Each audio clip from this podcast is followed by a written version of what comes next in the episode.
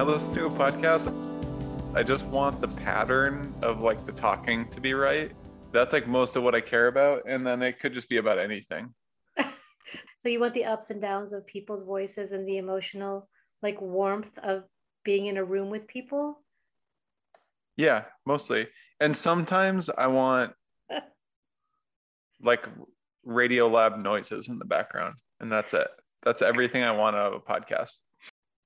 Welcome to the Ceramics Podcast. I'm Cami Clavaco, and this is my co host, Gustav, Gustav Hamilton. Hamilton. Um, and now we're talking about what we look for in a podcast, which, according to Gus, is not much. Not much. Patterns, uh, like, yeah. I, I feel like uh, like elevator music. I want a podcast to go on in, but I want to have headphones on, but it needs to be like as unintrusive as elevator music. Oh my gosh. Okay. Okay. What about I, you, Cami? I listen to so many podcasts, but um, you know, sometimes like in the middle of a podcast, I'll just like go in the other room and uh I don't really care. And then I'll come back and I'll be like, oh, I wish I would have heard that. And then I'll decide whether it's worth it to go back. Okay, what happened to you, what happened to your show in Denver? How was it? Right? Yeah. Yeah, it's a small little it's like this really cool gallery called David B. Smith Gallery and I'm super excited to have a show there that the I met the owner when I was in grad school and we've like been talking about doing something kind of since then and and like never found the right time and so I'm really excited to have it up there and they show great work. The show that's like in their main space right now is really great too. Um, it's cool. Like I think, um, yeah, I think one of the I think part of one of the weird things is like, I I, I get really anxious about being at my own openings or like an opening that I have work in, but I really like that moment because it feels like it's like like when the work goes up in a space there is like a nice moment where you like kind of get back to your studio and your studio is empty and you're like all right it's time for the new thing. Like it's right. time to like you know that work's gone. Like let's start on some new stuff. I missed the opening. They had an, an opening and i missed it. Um, but i think being able to go to the opening it's like you kind of get that period on the end of the work where it's like you got to show your friends. You got to like have awkward conversations about why you did that thing. Yeah. Um, you got to celebrate the work that you put into it, and it's that's like it was, the climax of all this of all the time, right? Yeah, it comes but, to this moment where you're just like, wow. Yeah. Yeah, uh, yeah, I like that too. Yeah. You look around the space and then you see your piece, and you're like, I can't believe. You know, it's almost because you just are so in your studio, and then yeah. you see a piece out, we see a piece out in the world, even if you're at someone's house, which we talked about on another podcast, like you run yeah. into one of your pieces. But when you see it somewhere else that's not in your studio, it's always like a little bit of a, of a surprise. Like, yeah, it's like when you saw your teacher at the grocery store as a kid. Yes. Yeah. Also, yes. A little bit of that, but also a little bit like you're hovering outside your body, looking at you in a way that you were like, oh, whoa yeah. Even though it's like you did it, you made it, but all of a sudden you're a viewer of your own work and it's because it's not your space anymore. Yeah. So weird. It's like you get you gave up your you gave up a little bit of your privacy, I think. Yeah. So that's like so weird to put uh, put yourself out in the world. It's so exciting too. Yeah. Yeah, I'm really really really happy that I went to see it because I think I think if I wouldn't have gone out there, it would have like felt like it never happened. Oh, right. And it was so nice to go out there. And um, Marcia Mack um, works at David B. Smith Gallery too, who's like someone that um, we know just mostly through the internet, but I, I know her from just being in Denver a couple times. But between her and David, who owns the gallery, it was like so nice to be out there and get to like talk about the work and look at the work in person. And um, and just like have it out of space and then get to see it again. But yeah. It's cool. Yeah. What's up with you? You're not okay. painting. No, I've been working in the studio, just like slowly making stuff and um, trying not to blow up any more kilns. So I did a kiln firing the other day and I made a cone pack. And then the the cone pack was too wet and um, I kind of just blew up and got into all my glaze stuff. So I felt pretty good about it. Yeah. And then I made a bad batch of clear glaze. And then Did you that, test it first though? You must have tested it first no, before this, you made a big batch of it, right? Well, it's you must you have like that. tested it and then like tested one more time just you know, to be certain. I mean, a lot of things, comments that you're saying right now are like repetitive, and uh, I can't. I just don't feel comfortable answering that. But it was a glaze that I've used a million times, so that's weird. But the other glaze, so I decided to make a zinc-free clear glaze, and that's the one that I didn't test, and I made a whole bucket because I trusted the internet. You can't ever, okay. ever. Okay, so you guys, Gus told me this the other day. He said, never ever trust a glaze recipe that's 520s. Like, yeah. Yeah. There's nothing wrong with it. But now probably, that I, I bet it makes it, I bet it makes it great, just like glossy glaze, you know? Well, yeah. But you know what? You know why I'm anti those is because people picked them because they're easy to mix and not because they're the right. that's why because I used to have I used to have one that was a four three two one glaze and one that was five twenty, and the only reason I use them is because I had them both memorized and I used them for years. Oh. And one turned out to be a fake matte glaze, and the other one just had like a crazy flux ratio. Um, and I still use them sometimes, depending on what I'm doing. if I'm not oh making God. functional stuff. But um, yeah. But yeah, everybody should go on glazy.org and look at stuff and read comments because it's a really great resource. And they do tend to share a lot of pictures and people ask a lot of questions. That's and true. It's an amazing thing. Yeah. It's it's the most amazing thing that's happened to ceramics since I got into it. Oh, that's I true. I stand by that. Yeah, I agree yeah. with you.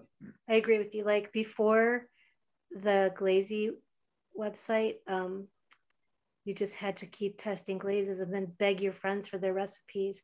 And you know how people get yeah. with their recipes. Oh. Give you some crazy. They're like, yeah, I'll give it to you, and then they leave out the silica. Yeah. They're like, oh, I oh, I must have forgot it. I'll I'll get it to you. Yeah, I'm yeah. gonna give it to you.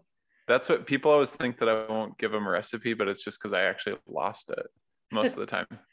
Actually, they find a test tile and they're like, "Can I have this recipe?" And I'm like, "I, don't know where it is." That's true, but I've I've had pretty good luck with you giving me recipes. Yeah, but I really I'm getting more organized. It. Well, you we have a new system which is you're gonna like this. Okay. Developed by Sarah Allwine okay. in the back room of Brooklyn Clay. Anybody finds a recipe or a notepad that has recipes in it, there's a milk crate and you just stick it in the milk crate. No matter what it is no matter if it's like stuck behind a pugger and it's like i don't know. been sitting there for six months you pick it up you throw it in that milk crate I can't. because then it's just there. And then when i start freaking out because i can't find a recipe you go to the milk crate. It's always in there. I cannot believe that i have a podcast with you. I know. I can't either I can't believe that's the system. I can't believe. I shouldn't tell people that. And Everyone's also, gonna adopt that. You know what I know? I know that for sure. I know in my heart that it's probably the best working thing in the whole back room of that whole of that Brooklyn. There's too much stuff. Uh, there's a lot of stuff. All right, so I think I think we're good on a.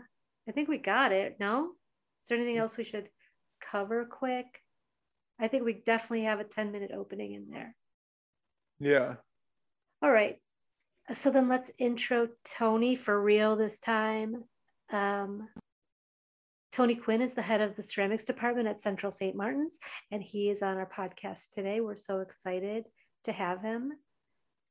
He is been coming back and forth to the United States and doing projects for a while. And obviously with COVID, he had to take this year off. But yeah, that's how I that's how I first met Tony was through a project that um, we did with Wanted Design Fair here in New York City. And they reached out because they needed like a team of people on the ground here to do a lot of the prep work and get things ready for when they arrived.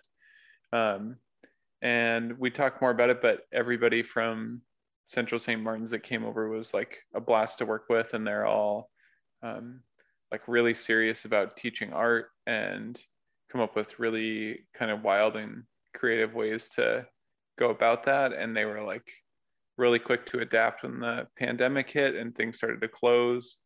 Um, and yeah, Tony seems like a great teacher. He's like taught me a lot of stuff.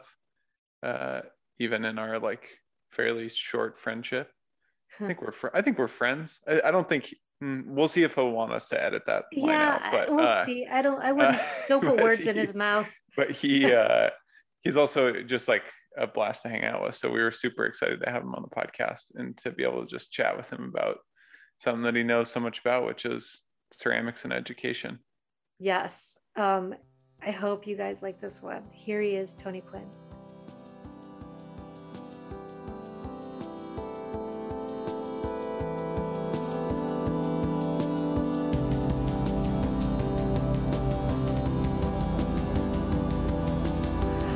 So nice to meet you in person. I feel like Gus has met you, right? I'm also also I'm I'm recording. So a couple things.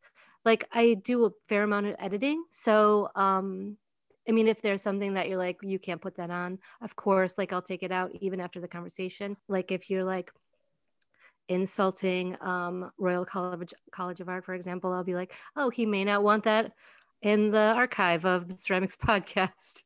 So how did you know that was the likely route of my response? yeah. So I just had a feeling. I don't know. I don't know a lot about. Uh, I don't know a lot about British ceramic British ceramics art programs. So I just, you know, just like one of those things. Yeah, no, I'm pretty cool. Uh, you just do what you need to do is fine. I don't really okay. mind. I, I, have a tendency to sort of like everyone, at least in the UK, knows me, and it'll there'll be very little I say that they won't have heard me say before. So don't worry. if I'm offending people, I've probably offended them before. You know. Oh, that must feel good. just like, yeah, it's nice to meet you because we've sort of like been connecting on Instagram a little bit, and like I was over working with Gus and Anders, so I imagine we just sort of missed you somehow because we were there for about ten days. I th- I think that yeah, I wasn't involved with that project, so it was like you know you know it's like you come in and out of whatever. But I heard about the project. The project was what did you guys what were you working on? It was when we worked with Carolina's group down in uh, Industry City. We were um, uh, it's called Design Transforms. We were basically trying to um, sort of bring the you know the the true residents of that area into the sort of gentrified space because there's sort of like you know this sort of like um, gentrified palace sort of situation or you know high castle. And so like the people who live in our area who work with Carolina came to work with us in the space and, and you know very much brought their own identity into that zone. So that was the idea of it. And we were supposed to come we were supposed to come back before all the pandemic happened and do it again and again. We're now like into like two cycles of missing it you know being oh. locked up a long time right. That's yeah. really crazy I feel like we might have a little bit more freedom than you do, right? Um, yeah, we've gone through phases of like, uh, sort of like, um, sort of super lockdown and then almost like stupidly open. We had the government did this thing called Eat Out to Help Out. So they encouraged everyone to go to restaurants, and it was like eat out to help everyone get ill. That's really what happened because they went from like super tight lockdowns, like yay, let's all go eating and let's go into restaurants and pubs and stuff. And it all went mad. So it's like we, we've we've had the, we've had the government learn how to do it really well through everyone else's risk. So a lot of people have died when they've worked out how to like make it work. So now it's been really extreme, and they've published this long sort of uh, exit program, which just seems entirely sensible. Um, well, it's like they've learned they've learned that the hard way. Yeah. So what's happening with with uh, school? Everything's online. Uh, back or? to back to school today. Oh, so so we opened up again today. We've had since since this time last year. We had the summer was locked down. Then in the autumn, the fall term, um, we had um, what we call blended learning, which was basically we were in working, but we were all wearing masks.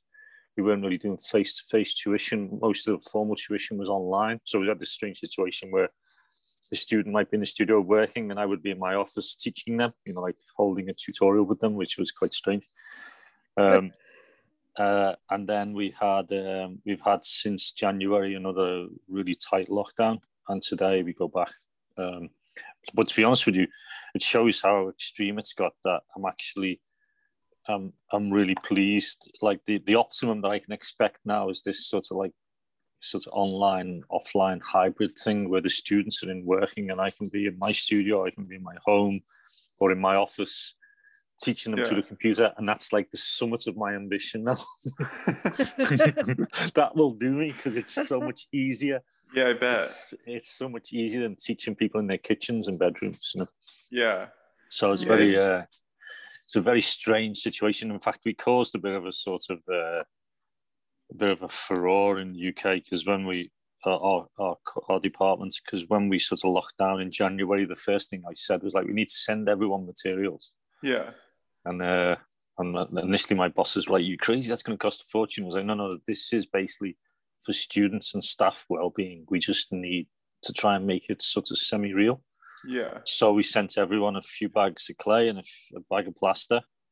Um, and the, the, students were sending us things like you know shopping lists. And I was like no no no there's no I'm not offering an online sort of portal here. You get the yeah. and plaster that's it. And they were like I don't need the plasters like you do if you want the clay to last long okay? Because they were like I don't want to make molds. I, said, I don't want you to make molds. I just want you to go to recycle your plaster uh, recycle your clay. Um, um, but then we had college uh, students from other colleges other art schools contacting we have an Instagram which is basically the students, you know, and, and they were like contacting, going, uh, so did you pay for this or did your department pay for it? Oh. the students, the oh. students are like, yeah, our tutors paid for it. It's really cool, isn't it? so like we're getting all these like, I think we've, I think we've caused chaos across the country where there's people going to their courses going, um, Central St Martin's have paid for, and, and shipped their students materials.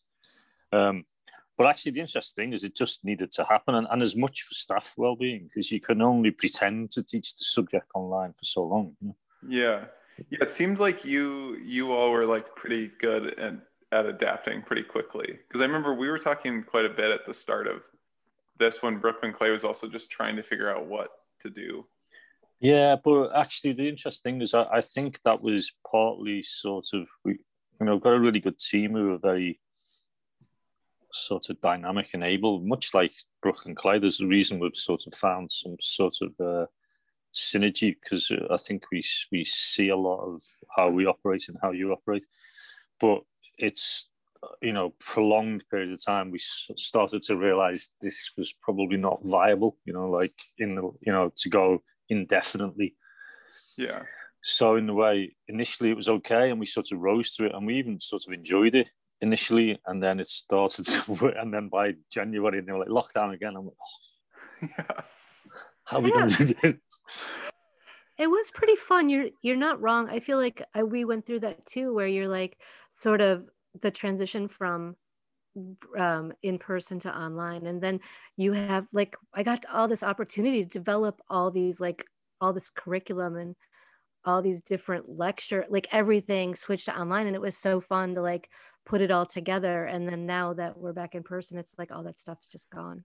I think you're saying that now cami but i remember it at the time. so stressful and yeah. because you'd be like okay i got two days to put together an online ceramics class where nobody has clay yeah yeah. It took like 10 hours to put together a two hour class. Yeah so yeah, you're right. It it was now in retrospect, you're right. It at the time it was not fun, but yeah. now I'm like, oh my god, I have like I learned so much. Yeah, you know, fond memories of sort of like this sort of pro.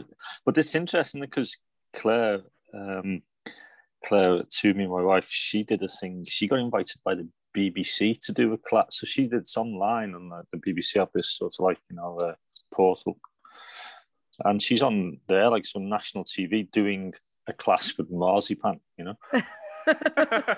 and it, and she and what she did really well, what she did really well is she it was like complete suspension of disbelief. So there was no embarrassment in it. She just taught it like it was real. And, and and like you know, as pinch pots from saying, well, this is a material you have in your cupboard probably, so in your kitchen, so you can use this. And it was really very well executed.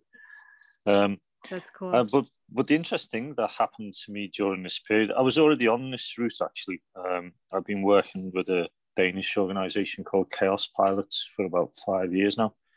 And um, but I think the last year has really sort of supercharged this. That I realized that as the sort of you know the leader of a sort of ceramics department, so uh, we have around hundred people, so we have about eighty-five plus bachelor students, then about twelve MA students, and about three or four PhD students is I realised that it's not enough to be expert solely in the subject.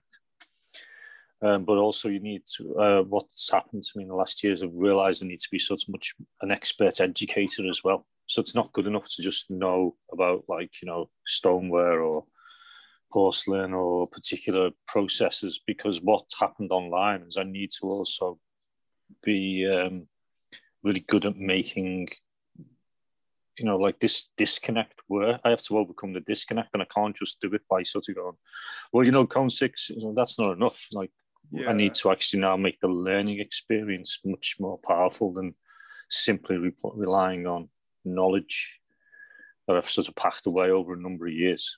I suppose what I'm getting at is like I was like, where, we, what, what? How do you do that? Yeah, I mean, well, everyone wants to know this. Well, this is why, like, you know, in a way, um, but you're doing it here. You've sort of like you know you, you I, I, think well I saw your day ceramics podcast is a year old. You know. Yeah. yeah. So this is an example of like okay we have to go to another level. We can't you know like it's like we have to create. Um, we've started doing a thing in teaching where we we do the, what we call active studio. I was inspired by Emma, my colleague, was doing these breakfast lessons. And what they were doing is they were opening the camera but not teaching and they were trying to create like a studio culture. And now we, we do this active studio thing where we point the camera down at our hands and just like, and we're talking and like, you know, looking at what people are doing. And it, so it's like in the studio where like you, you're actually making something and working away at something, but you're holding a different conversation. So, you know, somebody might say, uh, yeah, I was watching Netflix last night. So that, pro- that film about that that guy who's like worked out humanity through studying an octopus was it you know that really it's really cool film. Um, and that's like this sort of conversation that happens in the studio that's sort of disconnected but completely connected because what happens you you sort of range around for a while talking about something else and slowly it comes back into your project or whatever you're doing and then it flows out again. And so trying to create this sort of feeling of a studio you know that that that thing that very much happens in the studio where like we can sort of engage our hands in a sort of active and, and that sort of like haptic sort of engagement and hold a conversation about something else at the same time and, and move in and out of relevance to the project. Um, and so like this this thing about like being experts, I'm more talking about like the idea of engaging beyond simply the material. Like so I can't uh, I suppose what I'm getting at is I can't just talk about like you know how to do something anymore because there's sort of like um, I suppose what I'm saying is the um, direct connection has has been broken, yeah. so I can't rely on that direct connection. You know what I mean? Because it's it's not you know normally uh, if I was in the workshop I'd go I'd pick it up or show someone or take the tool. I can't even take a tool off someone now. Uh, yeah. Because like you have to spray it down. yeah. Right. Oh my god. Right yeah yeah so like there's a sort of like different layer of connection that we have to and this is where so the, the this sort of sort of form of personal development i've been doing and then getting my team to do it is around sort of learning how to as an educator build connection create conditions um, understand the context we're in not simply just sort of mainline the, the techniques that we're we used to no. We all know people who know loads, it doesn't make them great educators. Yeah. Yeah. Yeah, that is that's a good point because I think here I don't know what it's like over there, but here uh, it seems like a lot of teaching jobs are based on like the people's work and where they went to school and not necessarily and like when we like I had a really short period as a sabbatical replacement and I had never taken an education class. I had never put together a syllabus before, but I had an MFA, so I got hired. Um, and it was really crazy. Yeah, that happened. Yeah, yeah, yeah. And that's I very think- much the thing over there, and it's like a real thing, you know, like that's sort of like MFA students teaching the b- bachelor students. Yeah. Yeah, just to save a little bit of money. Yeah. Yeah, Or I mean, it also gives the MFA's experience that's like highly sought after to get, you know, one of the five teaching jobs that are available. yeah, You know, yeah, and You know, and then this is this is my thing. We, we've got students coming to our department from the Royal College. Um, we do it every year or two. They, you know, come and get some experience. But I was saying to the tutor there that, um, you know, she was saying, and our students can do this and do that. And for your students, yeah, but they actually need teaching experience. It's not simply trying things out in our department. They need to also shadow and work with experienced educators because you can't just go from never teaching to teaching. Yeah. Now we know we know a lot of stuff, so we can sort of pass over skill but, or knowledge, but that isn't. That's passing over knowledge. That's knowledge transferal. It's not actually necessarily teaching. You know. Yeah. yeah, I think Um, it took it. It takes a really long time to be a good teacher. I feel like. yeah, exactly. Yeah. Uh, Tony, have you always been interested in teaching? Because the like I have the two books, or maybe there's more books, but I have two books that you've put together. And like that's a really generous thing, even if you're, you know, writing it uh, and publishing it and selling it, like putting all that information together is a really generous thing to put out there. And before we got on, Cami and I were like reading through your bio. Um, and you also teach somewhere in Norway. Yeah, I just left this year. I used to. I, Okay. had, I had a professor, what they call an adjunct professor, a visiting professor. Shipped there and I taught there for 12 years. I didn't teach in the ceramics department, weirdly enough, um, which was quite cool. What did you Yes. teach? I was in the design department. Okay. Um, I was in the, they had this sort of like little wing of the design department, which was like a sort of mini Bauhaus. It was called Form, Space and Color. So I was a professor of form. I used to do the other teachers' heads in, the like they were there because they were like, Form, Space and Color isn't a department. um, but yeah, no, I've always taught like I left. So I left the Royal College in '96, and I think within 18 months I was in sort of teaching, but very much what I just described. That's sort of like, and as you agreed, the like it took a long time to be a good teacher. Like there's an intent to teach, and there's like there's an intent or a generosity around sharing knowledge, but it takes a while to sort of get practiced at um, being good at it. Um, bo- yeah. it's also bottomless, like an intense and bottomless generosity to be, you know, to pass on knowledge. Because, like, you know, you may want to pass on the knowledge, but the person, the student may not want the knowledge. yeah, So you have to give it to them in one way or another. yeah. The hard, there's the easy way or the hard way. um, yeah, yeah, you're right. But uh, the the the, the interesting for me is that uh, I don't know. I couldn't put a, time on when it sort of started to change, but I I remember being at a um, given a lecture somewhere. You know, so doing that thing where I do a lot of sort of, uh, you know, I'll switch. Particularly, it's easier now with this format, but I used to sort of switch lectures with people, so I'd contact them and say, oh, I'm in Manchester, I can do a lecture for you, and next time in London, you can do one for me, you know, and just sort of like, um, I remember sort of like, I think it was the first time I said it aloud, I said, you know, um, I describe myself as a sort of designer, educator, um, or, you know, ceramics, ceramicist educator. Uh, and um, I said, you know, if your tutor says they're just doing a bit of teaching to, to earn some money, they're probably not good tutor, you know. So I was yeah. like, and I just, and, I, and I think what I was trying to say is it's like 100% commitment. That's really what I meant, but I said it in probably the rudest possible way possible. and, and, then I was conscious of the person who, like, you know, let me in their door. I could be describing them. They could yeah. have, like, yeah. two weeks, two weeks earlier said to their students, you know, I'll just do a bit of teaching, but my practice. And so, like, really, I came to the conclusion somewhere, you know, I don't quite know when that, like, my practice was sort of like teaching or education and um, freelancing and designing for people and stuff. So it was a more like they were all completely woven into yeah. each other um, and then not really sort of separable uh, at the moment. And it's part there's a few things at play, but like ascent in the ascendancy is very much sort of uh, teaching, but that's partly to do with like a number of sort of like determining factors last 18 months or last year. So it's this COVID. Uh, before that, it was for two or three years prior to that, I'd like newly taken over as head of department. So there was a lot of sort of like, you know, building capacity.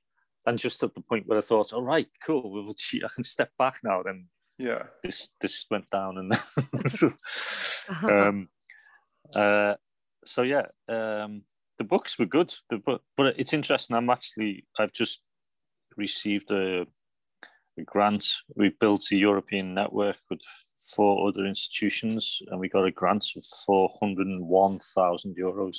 I quite like the, the one on the. yeah, that's really nice. You got to split it, or yeah. um, to um, develop a it's the project's called Craft, and what we're doing is it's three tiered projects. So we're mapping and mapping knowledge and reaching out to craftspeople and industry people and and trying to like essentially like capture knowledge while it's still there.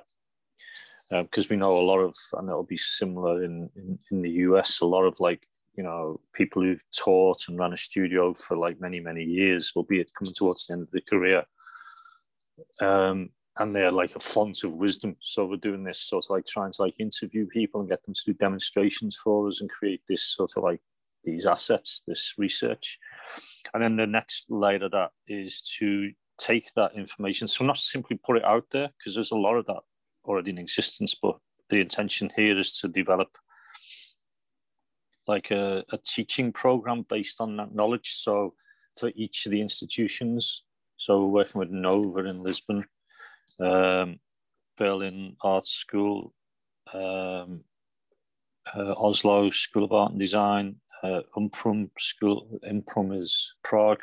That's the Applied Arts School. And the idea is that we'll each sort of try and develop teaching packages around the knowledge that we capture. You know, so like say, so in Germany, you know, northwestern Germany, salt glazes or something. It's like, okay, we've spoken to the salt glaze person and we've got yeah. the you know, we've got the sort of like definitive um, information on salt glazes. Okay, do something with it, not simply put it there as a video, but actually develop teaching approaches that like build a program from it. And then sort of third stage is to create this online open resource where you've got the the sort of like the image capture, the videography, all of the documentary stuff, but you've also got teaching approaches to it so we can sort of translate it inside to the institutions and it came from a sort of like premise that the um, you know there's this idea of like what's the in Chinese they call it the intangible cultural heritage. That's a sort of thing, and um, intangible cultural heritage. like the our, our, argument was that it's it's basically uh, inside uh, art schools and universities where there's there's where you're sort of teaching skills just to pass it on and not where there's some sort of economic thing driving it, you know, where because a company could have like lots of craftsmen and then they, they go through a bit of a downturn and one of their people go, you know, there's this machine over here which will do the job of five people and it'll cost us twice as much in the short term, but it'll be a saving a lot. So, so companies have to make these sort of like economic decisions often. Um, and so it's the our argument was that this sort of like, you know, the knowledge for knowledge sake resided in education institutions, not in industry or not in studios where they, where you're driven by a bit of a sort of economic pressure. Not not to say people don't believe in those things, that they just they have a there's a different um, a push or energy around it. I mean, that's kind of the. I mean, that was the idea behind the Bauhaus School, right? Kind of yeah. like preparing people for industry and preparing industry for, like the the reciprocal relationship between industry and uh, designer, architect, whatever. Yeah, exactly. But I feel like, I mean, like, I don't know. It could be argued that I guess like the art, the long life argument is that like the industry takes away from the artist or like the individual practice or like that the hand or whatever inevitably yeah, i don't know uh, yeah so i wasn't even really placing it with industry but um i was just more saying that like there's people with incredible knowledge who are like sort of you know we need to like capture them and like meet with them and and record them and posterity and capture the skills and um but okay. I, actually but the interesting about the industry thing people used to sort of like for a long time central st martin's where i teach used to have this reputation and people say oh yeah but tony you know the uh you know central's industrial and I would like, yeah, but the potter's wheel is an industrial process, you know. so if we, if we if we if we want to go outside and street fight about it, the potter's wheel is, an industrial process. Um, so I'm not necessarily, I'm not actually against the idea of the studio or the, or industry. It's not. Uh, it's more a case of like there's these specialists, and they might be a model maker in a company, or they might be a, a, a, hand painter. You know, one of the companies we're really connected to is Royal Delft, which is just about that sort of Delft where beautiful hand painting. You know, yeah. Um, and that and that's not that's not it's like yeah. industrial process because that that company see themselves as like you know custodian for that knowledge. You know, but actually, you know, um, it's it's like three or four hand painters who've worked there 30 years who are incredibly skilled in underglaze painting. You know? Yeah. That's really the skill. Uh, yeah. You, I have two go ahead, Gus. No, go ahead. Well, I have two like um well my, one thing I wanted to I think both Gus and I wanted to ask you was about this idea of like you really love giving information away for free and we were wondering if like you hate money Why do you hate money so much?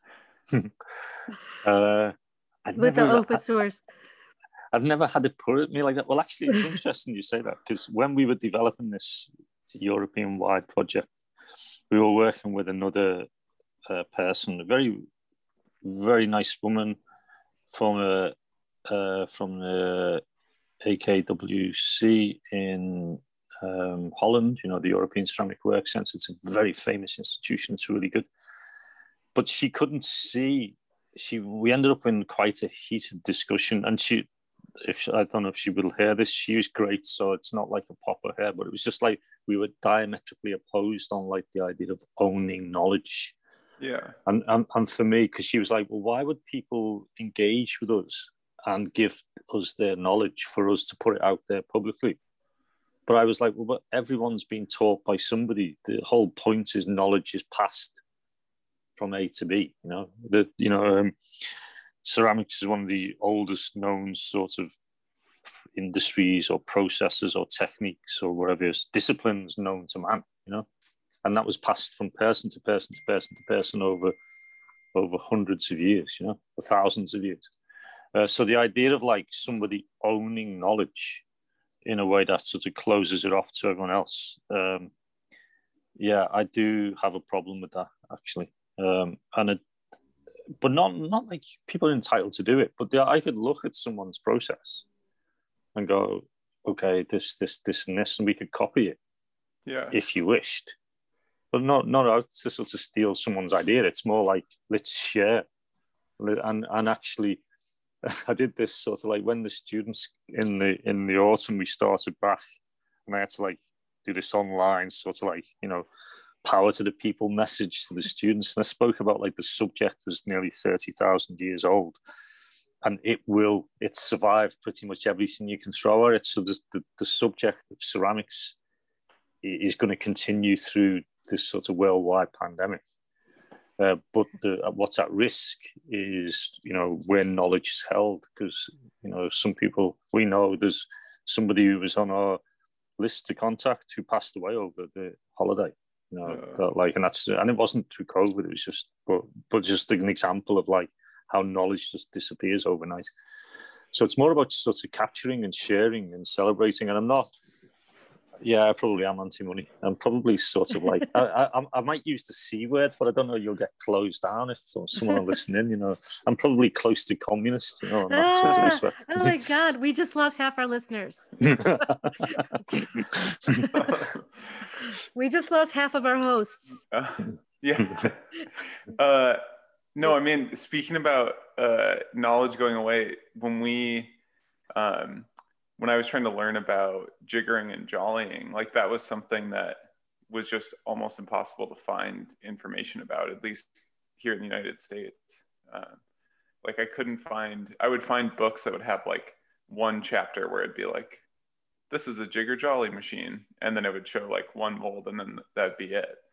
Um, and I think I reached out to you at some point for help with some of it. But I, I get the feeling that at least over at Central St. Martin's that you teach a little bit more of those like sort of older industrial techniques than here in the United States, especially at least where I went to school, it was um, like we really we didn't have to learn glaze chemistry if we didn't want to. We didn't have to learn mold making if we didn't want to. We didn't have like you could kind of do whatever you wanted, and so a lot of that stuff like I had to learn mold making after I finished school on the job. Um, I've learned about slip casting on the job and jiggering and jollying. Um, on the job. Yeah. Yeah. Just by like trying it and calling friends. And luckily I have I, like a good network to call, but I think there's, I, I really like a lot of the, a lot of the things about the US model. Like, you know, um, as I've been to NCECA a number of times, just taught, taught in Kansas. And, Wait, where in Kansas? Um, Sorry? Where you taught in Kansas? Yeah, in the Art Institute, not not in the. Did you you went to university then? Uh, I went to Kansas. Yeah, Kansas State University. Yeah, which is I, where I, which is where I met Claire for the first time. Yeah, so I was in the other the one that Carrie Esser runs. Okay. Yeah. Um, but um, but there's a lot of there's a lot of good stuff around that US model. Actually, I, I don't, and I, I actually like that liberal arts idea where you sort of have other strings to your bow. But I also, um, like, I'd, I'd almost like best of both worlds because I do like the um, the sort of art school model that we have in the UK. In fact, I talk about it more and more now. It's become my sort of like I mentioned the word. Even as a sort of policy inside the art school, I use the word art school because they used the word university a lot. So we're being yeah. drawn to this sort of like anodyne sort of structure. And I'm like, yeah, but this is an art school. I'm reminding the head, I'm reminding the head of the art school that he's the head of an art school, not a university. Um, but the um, yeah, the the way, in a way, me and Duncan, who you know, uh, Duncan Hooson, for those who haven't met him, um, we talk about like giving people the education we didn't get. So like we got like a similar sort of like take it or leave it sort of education you could choose. No, no, uh, open choice sort of education you could choose which bit you did. But I, I always think now like the problem is is is you don't the, the students don't have the benefits of foresight, so they don't know what they need. Yeah. So I would sort of like go throw it at them. It's fairly intense curriculum for about uh, one and a half years, and then the next one and a half years, it's completely free form. It gets closer to what you experience, but they, but they make choices there based on knowledge and experience of like what they, um, yeah, what they enjoy, what they think is powerful, what's a good, um, uh, what's a good process. But we also hope that what they do is. Um, is feel confident in more than once. They don't go, I'm a hand builder, but they don't go, I, you know, I coil, you know, that these yeah. sorts of like they might have a studio where they get a commission uh, uh, somebody contact them and they go yeah we're, we're open we're hoping for like 2000 mugs and the person yeah okay slip casting yeah i can do that and then two weeks later they get a commission for you know a one-off sort of bust or tile thing, and they, and they can do that as well, and they're, and they're able to sort of act in both arenas and not, you know, because I always I always find it quite strange that like um, people's, you know, like designate themselves by one material, not even one material, one part of the process, you know. And I say that as I'm in, almost in, exclusively an industrial designer. Yeah. You know what I mean? So I don't throw, and, I, and, I, and, I, actually use that as a sort of like points of like there's a reveal that I do with the students somewhere around halfway through the first year. Is like the, the big reveal is Tony's head of course and he can't throw. It's not. It, it's not. Don't throw. It's can't throw. You know? oh, wait, what do you think is the what's the best thing that you've ever thrown? Can you just describe it really quickly? I, I I've thrown for like four days in my entire life. I don't remember. So a, like a lovely ashtray. Yeah, it was like I don't. I, I, I basically like I was as students in Stoke, um, and I didn't complete the course on on on day four. Was the Thursday night was the sort of student. You know, Thursday night was a big student night out, nightclubs and stuff, and I didn't turn up on the Friday, so I, so I didn't complete the throwing course. I don't. Maybe you would be a good contestant for the British Pottery Throwdown. You would be like the perfect, like underdog, like the guy who knows everything and nothing. Yeah, yeah. I've um, been uh, watching. I've been watching. There's a there's a, a US but the I think it's called Blown Away or something. It's yeah, basically the so gla- glass. Yeah, it's really good. It's because because we think ceramics is hard. Glass is like off the it's scale. It's really hard. Yeah, yeah, yeah. It's really really hard. Those they're they do amazing work in that show. Yeah, I mean, yeah. the glass like really good glass blowers are like fascinating to watch. It's like it's just like a, uh, at Alfred there you can go there's this hallway and and it it's like one floor one story above the glass blowing studios. And they put in little windows so you can just stand up there and watch the glass blowers like you're at a zoo. Yeah. tap on the windows when they're doing stuff. And that's i would always just take my phone calls up there so i wouldn't bother my studio mates and just stare at the people blowing glass. Yeah it's like the best thing to watch. I just want to hear like really briefly how you got into ceramics in the first place. Um, it was a bit of a sort of accidental route. I did. We have a thing in the UK called the foundation course, which is a sort of entry level from your sort of high school. It only really happens in art. Um, or the arts. So you don't get it. You don't do a foundation course if you're going to do English or drama or something. But um, so you you'll do this one year, very, very much based on a sort of Bauhaus model of sort of trying everything. A lot of sort of like just playing, and then you sort of choose. And I actually chose a more sort of like textile route, and then I applied to a course, and they um, they could see through my um, my reason for wanting to do textiles, which was probably not printing textiles. Um, uh, okay. I quite like your laugh there. Yeah. Um, so yeah, I um, so I was drawn into like almost like going the wrong direction, and then the the um, when I went to an interview, they said, you know, they didn't, but they then said you should go and apply here, you know, or they they passed on my application to this other course, which was to study ceramics. So I hadn't really done anything at that point. Um, so I was, uh, but that was in Stoke on Trent, which is the sort of centre of the ceramics world. Yeah. Right. I was going to say centre of ceramics in the UK, then I just decided to sort of like go all wow, out you, there. I was, I was going to, I was going to be like Jingdezhen or like, have you ever heard of China? Mm. okay, um, but but go ahead, yeah. No, no, no. Um, uh, but yeah, so the centre of the sort of UK ceramics, and in a way, very industrial as well. So, but that's where, like, in a way, I was sort of connected to the idea of like all of these so-called factories was just an assembly line of like, you know, uh, super skilled craftspeople. It's not really a factory in that sense. Yeah. It's a sort of like series of stations where people are highly crafted in doing their thing. Um, so yeah, I was there for four years, and then um, went to London to go to Royal College of Art, and then been in London ever since. But um, but yeah, it was just I, I don't think there was a sort of um, huge intention. Yeah, like it was sort of weird. I I didn't even really choose to choose to apply to the Royal College. I sort of like I just, you know, you said at the start you can edit, I don't think you should edit this, but this is quite funny because I'm realising how slack my approach is. because when I went to um, when I went to the Royal College, there was just some friends going down to London to go to the Royal College, and I just came with them as a day trip. And I went, I went to the Royal College, had a look around, and then went off to meet other friends for a few beers. And I hadn't really necessarily decided to go to the Royal College. And interestingly, I, I was interested in going to. I applied, or I was I, I applied to MA in Stoke, where I was already uh, studying MA, doing MA at Royal College, and I had applied or wanted to apply to do the MFA at Alfred.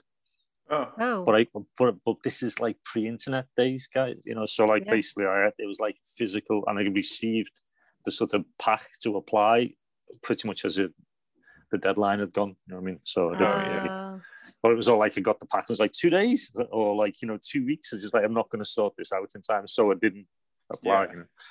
You know? um, but yeah, for some reason, Alfred caught my, my imagination.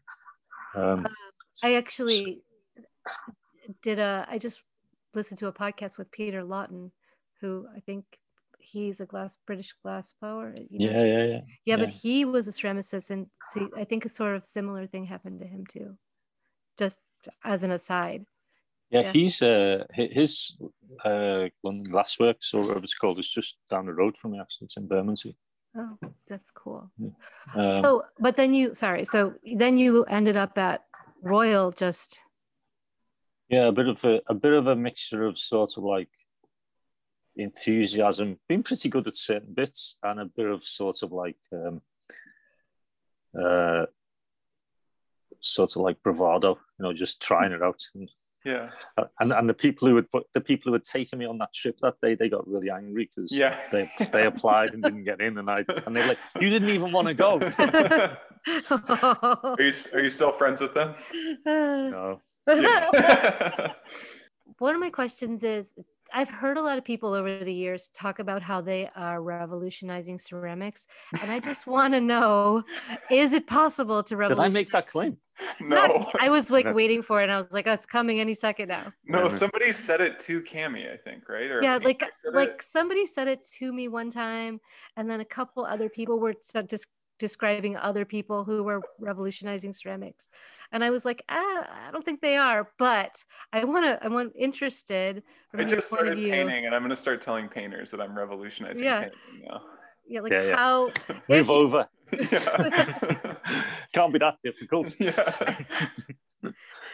Yeah right. Oh ooh, ouch. Um I just I just animated your painting audience as well. Yeah, I, there there goes like two listeners. um, I guess like Gus was one of them as he's a painter. But yeah. I guess my question, like, is it possible to revolutionize ceramics? A, and B, who is anyone doing it? I don't think if it's possible. I don't know. No, I don't think it's possible. I don't. I, don't, I wouldn't make it. Um, make a claim to be doing that. I think, as I said, it's been around for a long time, hasn't it? You know, um, I think people might be using like sort of revolutionary approaches, or or even like you know, like um, sort of breaking the paradigm a little bit. But I don't need to. Re- I don't need to revolutionize it. In fact, like my sort of argument at the start was like I don't even, I wouldn't make a claim to be revolutionizing, but I think I'm trying to change the way it's taught. You know, like, so, like, um, and I'm not suggesting I'm, I'm exclusive in that. Like, I think there's a number of people. Um, but uh, I don't think it's possible. I think, is there anything with like computer, like 3D design, like 3D printers or anything that could possibly there's some, come there's close? some, there's some people doing some cool stuff with card 3D printing and stuff. But um, no, I don't. Um, I don't think it's particularly revolutionary. Like, uh, how can it be revolutionary to put all that effort in to make something that you could have made while you were drunk? well, you know what I mean? Like, you like because there's a lot of acceptance. I'm being sort of provocative, but like, there's a lot of acceptance of like um, it's almost like a reverse industrial revolution. Like they can make something highly crafted, then you spend hours programming the computer, setting the printer up, and then printing it, and it looks like you know that you could have done it better if you'd have just gone direct, you know. Um, so like, uh, and I, I, recognize there's a lot of good stuff happening. There's some really good people, but but I don't. It's it's it's some way off being revolutionary. Yeah, I'm not suggesting it might not get there. I mean, one of the things I've been in the last five years, I mean, a lot of sort of funding bids, and I wonder why there hasn't been some sort of assembly line of of like uh, 3D printers. You know, where like for example, so you get one printer prints the form, and the next one uses an ongo or something to sort of like clean up the form because you get this sort of crazy surface. You know, there's actually a woman in the there, there is actually a woman in um, in Berlin whose name escapes me. Um, Barbara, uh, I'd have to look her up. Uh, but she's doing some wild stuff with 3D printing. But it's still like, and it, it's probably the best I've seen. And there's also um, Unfold in Antwerp or somewhere who are doing great stuff. But it's still sort of like, you know, we're doing all this work to arrive somewhere close to where we already are. so in, in, the definition of revolutionary, I don't think it's revolutionary. I think it's exciting and interesting and, you know, and it's challenging to sort of tradition, but I don't think it's particularly revolutionary. And I, and I really rate the people working in the field, so I'm not even intending it to be rude. I just don't see it. But as per the definition of revolutionary, I don't see it as revolution. I, I think like the most, the closest, the most revolutionary thing I've seen in a while was actually just when uh, Tony and Duncan came last time, and I got to watch Tony work with all these really. He was like pretty much just working with like plywood and plexiglass and a drill and then plaster, and it was all these really old techniques for using. Like the one that I think about a lot is that plaster sled, I think you called it, that was just running along the side of a table. Yeah. And it was, but I don't know if it was just because it wasn't taught here, but it was set, it was like such a oddly simple way of building up new forms and and it was something that I I, I actually like didn't think you could do like I sort of never thought about how people used to make plaster positives before they could just print pieces. yeah, well, interesting. When when we wrote, when we, you just reminded me that when we wrote, me and Duncan wrote the book. Um, the book. yeah. Book. The indispensable. the indispensable ceramics. ceramics, the indispensable guide. Yeah, I've only noticed that that that's that's repackaged. I didn't even know that existed until about two weeks ago. That book. it was called the workshop. I've called the workshop guide. Anyway, that that book. Um, the publisher was wanting us to write a big section on CAD and 3D printing, and actually argued quite for a long time, saying this will be the thing that dates the book yeah. because the sort of tech is too new. Yeah. So like Rhino or whatever, we superseded by something else. And conversely, almost everything else was three, four hundred years old in the book. Doesn't date the book because it's sort of like you know. So I'm, I'm sounding like a bit of a luddite now, aren't I? Um, but um, yeah, it's really interesting. Like so that like in a way, I don't. Uh, I mean, it's nice that you say that because, but I don't feel like that was particularly revolutionary, other than to show like almost like reinvent techniques that were around for a long time and sort yeah. of like reveal them. Yeah. And, and and maybe the, the the revolutionary bit is to sort of go, well, you know, like a little bit of planning and preparation, like doing sort of a bit of woodwork. Yeah. And a, and a, a bit of finishing a plexiglass before you do the forming. Um, and and the forming as well is relatively straightforward. So yeah, but they're like I, I love those. Te- the reason I like those techniques is you can pretty much I can I can pretty much iron out all the variables. So like um, I can turn up with a bag of tools in in, in Brooklyn and and know what I'm going to make because the only variable is the plaster. Everything else has already been pre-designed because I've cut these tools and we can uh, even improvise on site. Yeah. And uh, I, I I did this quite canny thing when I became head of departments. I taught all of the we call them technicians in the UK model, all of the sort of master craftsmen who run the workshops um, and I, and we have like a really long suite of like craft workshop jewelry, uh, plastics, wood, metal workshops. Now I offered the, all of the technicians in those workshops a sort of a day of uh, learning ceramics, but I, I, did sledging, so I did like you know plaster forming with tools. Yeah. And the thing was, is it it's sort of like because I've done it for a long time, it looks really easy. Yeah. But actually, and and the only bit of like, it's really interesting, sort of like analogy for sort of most ceramic processes. A lot of the knowledge lies in a really small part of it. You know, like so, um, you know, in a way, like sort of throwing a lot of the knowledge just knows in like it, it lies in the clay being in the right condition. You know, if it's the clay's not in the right condition, we're not going anywhere. And like yeah. all of the knowledge lies in, in sledging in this four minutes of sort of like working time you have where the plaster goes from a liquid to a solid. Yeah. Um, and so you have to it means that all of the all of the tools and everything else has to be done well, and then you you only have this short window of time, but it's relatively straightforward if all your tools and all the parts are correct.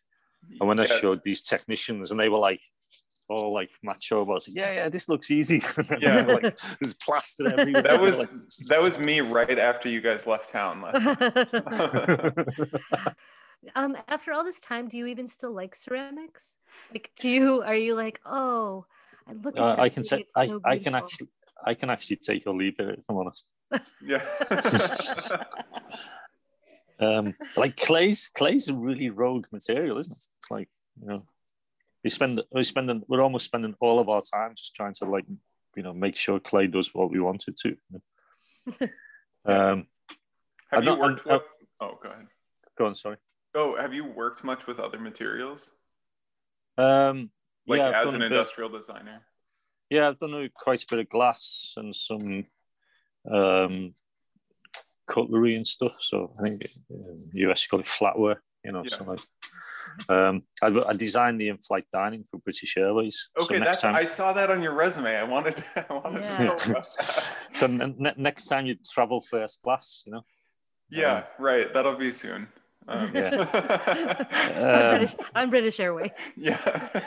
like being uh, more specific. But yeah, the the um, yeah, so on. But that was an interesting experience because I on that, um, you know, I got this sort of job. I, I, for about I don't know how long for like 15, 18 years from now.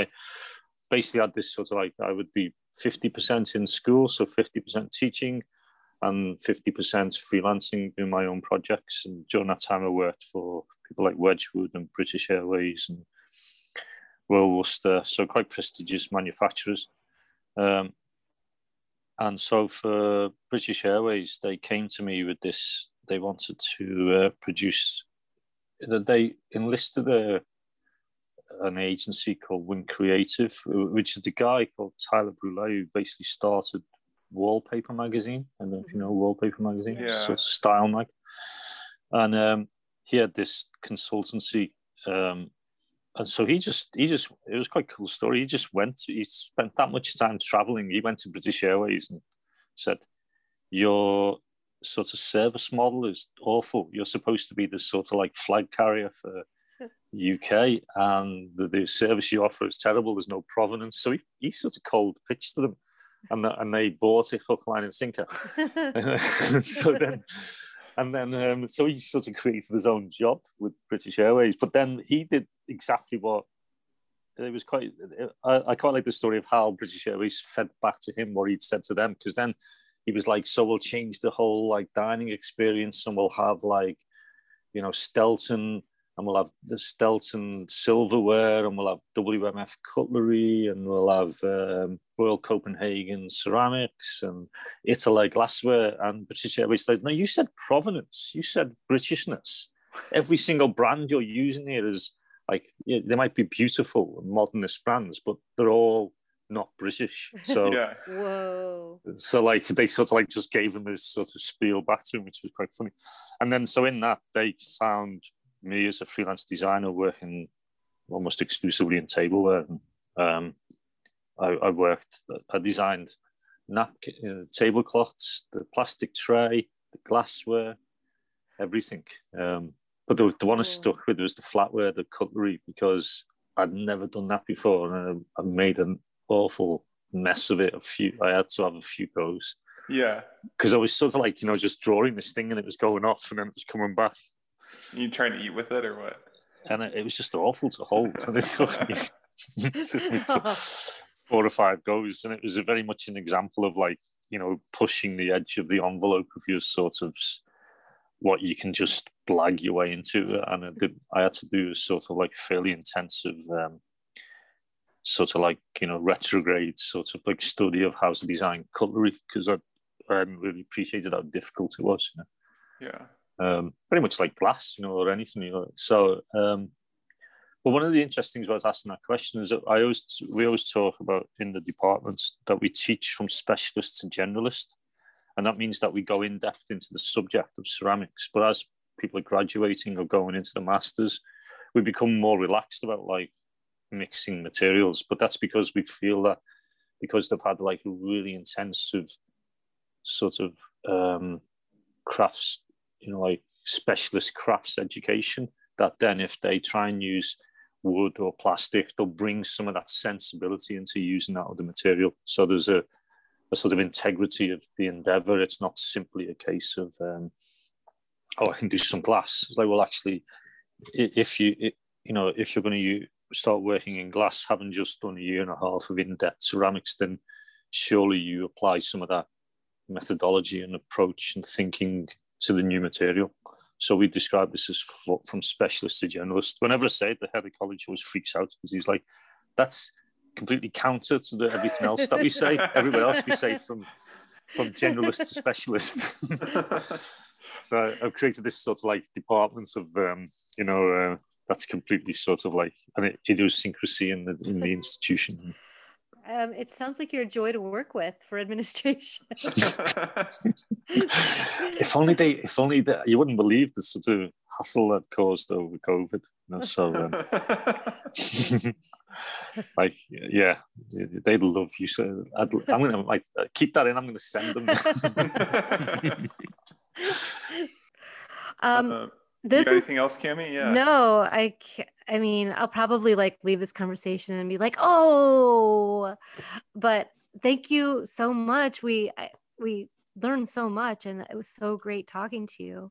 Yeah, it's, so, it's nice to catch up a little bit, Tony. I can't wait till you guys can come back at some point. Yeah, no, I look forward to it actually. Oh yeah, I can't wait. I'm I'm done staying at home now. So yeah, so, want to go after this conversation, I sort of realized even though I have a um, terminal degree in my field, I was thinking maybe I should redo it again at St. Central St. Martin's and maybe learn actually how to make ceramics. We'll see how you may see my application next year. yeah. Maybe we should apply together, Cami. I know, right? Joint. Yeah. As a team. Yeah. The two of us will make one really good student. We'll make like one mediocre student. As long as you, you'd have to tie yourself together all the time. You'd okay, like, deal. Like a three-legged race. I'd kill myself. be a lot of dead weight to drag around then. Uh, cool. Um, yeah, it's been really nice to meet you both on the, in this weird moment. Yes, yeah. totally. Um, and and and uh, the only the only thing I like I when I come back we should do this live from Sunny's. Yeah. Oh yeah. yes, that would be so fun and it's been a i went to sunny's like maybe right in the fall and because they you could go sit out back and it was mm-hmm. really nice but i haven't been back yeah, well, no, that, that yeah. that's now our unofficial headquarters. Yeah, that's the best. it's the outpost. the best bar in New York City. We're gonna have to edit out the name of it. Yeah, exactly. Yeah, all we the, can't. all the ceramicists will be like, looking for other ceramicists. Uh, yeah, yeah, you got to keep it secret. Yeah, see what you mean. Yeah, yeah. yeah. Just ditch that whole bit. um, okay, well, cool. thank you so much. Thanks, it was so Tony. great meeting you. Thank you. No, really nice to see you both.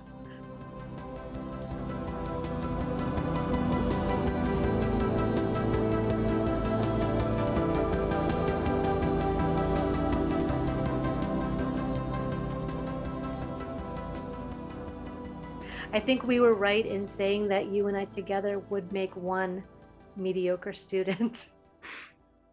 We should go put it to the test. I would gladly actually, he was saying that they have a doctorate program, and I was like, whoa. Hmm.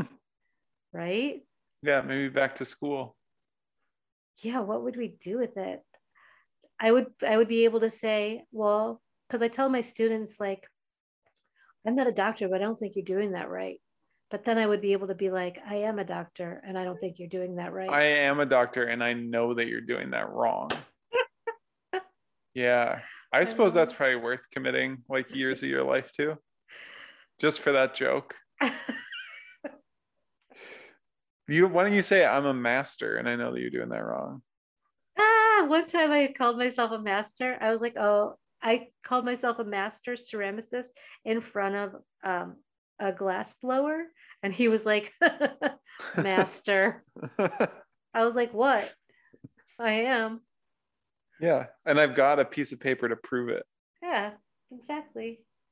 Yeah. Well, I actually I went to Cami's house and she, um, her apartment. I spent Thanksgiving there, um, and she has nothing on her living room walls except her degree from Cranbrook, and it's in a it's in a huge gold frame. It's crazy with a with just a picture of her in her like in her gown and her cap. Um, which I mean, is I thought it was really strange. I mean, I'm kind of surprised that her boyfriend crew is okay with living like that, but because all the furniture pointed towards it too, which was wild. Because they have a TV, but all the furniture points towards the degree. Um, uh, you know that the the design of the of the degree is beautiful.